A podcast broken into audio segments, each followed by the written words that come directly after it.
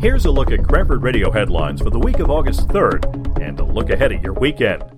A civil engineer, testifying on behalf of Hartz Mountain, presented site design plans to the planning board Wednesday evening in front of a standing room only audience. The presentation included information on parking, tree removal, and tree plantings. The planning board unanimously requested an environmental impact statement for the project. The next hearing will take place on September 5th when a planner is scheduled to testify. Sets of trading cards for Cranford's police officers have been distributed for sharing with children in town.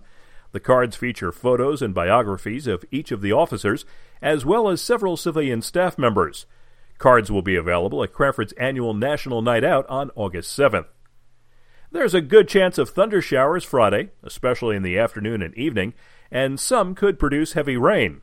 The high will be around 87.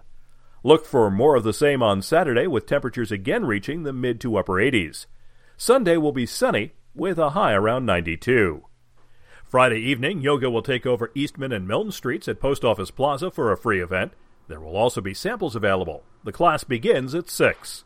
If you miss that or just can't get enough yoga, it's Yoga in the Park at Hanson Park Saturday. An intermediate and advanced class begins at 9 and yoga for everyone at 10:30. There's a half hour of meditation at noon. Donations are requested. More events and details can be found at Cranford.com. News provided by Tap into Cranford. For Cranford Radio, I'm Bernie Wagenblast.